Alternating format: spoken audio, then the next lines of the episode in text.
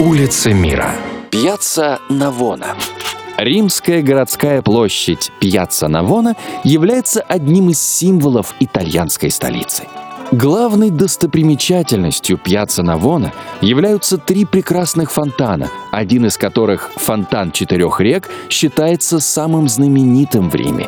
Фигуры на нем олицетворяют, как можно догадаться из названия, четыре реки – Дунай, Ганг, Нил и Рио-де-ла-Плата. Прародитель этой площади появился в 46 году до нашей эры, когда Гай Юлий Цезарь приказал построить на Марсовом поле первый стадион для различных соревнований. Позже, при Домициане, он был расширен и богато украшен.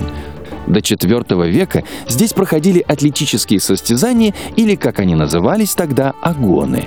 От этого слова, немного измененного со временем, и произошло название пьяца Навона – Помимо спортивной площадки, стадион был оборудован лавками торговцев и ремесленников, а также публичными домами, видимо, для снятия напряжения спортсменов и древнеримских болельщиков. В средние века часть трибун бывшего стадиона стали застраивать домами, причем началось строительство с церкви, которую возвели как раз на том месте, где когда-то был бордель. Сама же арена превратилась в площадь, на которой еще какое-то время проводились бега.